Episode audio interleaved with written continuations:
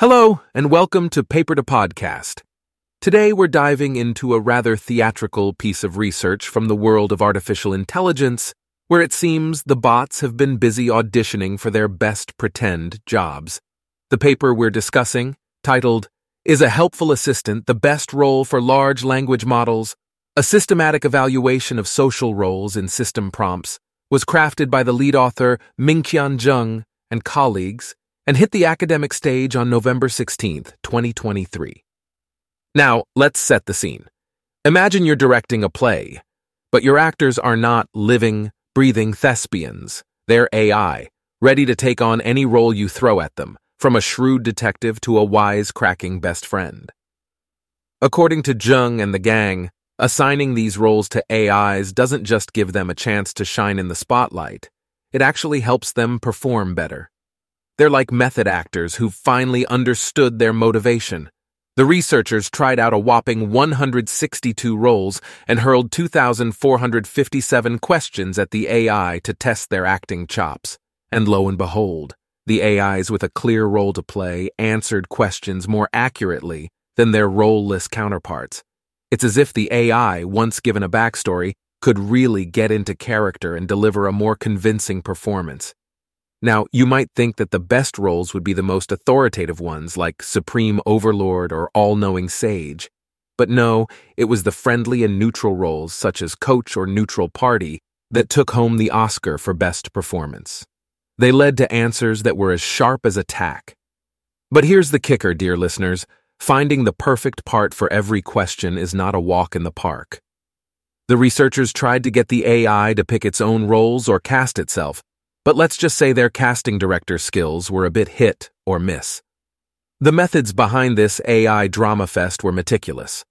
The researchers selected three open source models, namely FLAN T5, Llama 2, and OPT Instruct, and pitted them against a barrage of questions from the massive multitask language understanding dataset. They didn't just throw the roles at the AI willy nilly. No, they were systematic, testing various prompts to see which social roles made the AI models tick. But here's the standing ovation part. They didn't just stick to one model to avoid a one hit wonder situation. They tested across different models to make sure their findings were ready for the big time. And in a move worthy of an encore, they made all their code and data public. Talk about sharing the love. Now, no performance is without its critiques and this paper has a few tomatoes to dodge.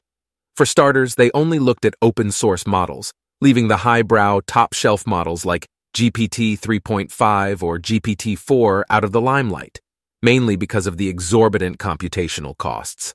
So their grand conclusions might not get a standing ovation across all AI models. They also limited themselves to a cast of 162 social roles, which, while impressive, is not exhaustive. Who knows what other roles might be lurking in the wings? Plus, they didn't consider the context of how these AI models strut their stuff in the real world, which can be as varied as the audience at a Shakespeare play. Despite these limitations, the potential applications of this research are as exciting as a plot twist in a mystery novel. From designing better AI systems to creating more engaging educational tools, spicing up gaming NPCs, improving customer service bots, and even helping out in mental health, these findings could be the next big thing in AI. So, whether you're a developer, an educator, a gamer, a customer service manager, or just a curious bystander, there's a role for this research in your life. And that's a wrap on today's episode. You can find this paper and more on the paper, 2podcast.com website. Curtain call and podcast off.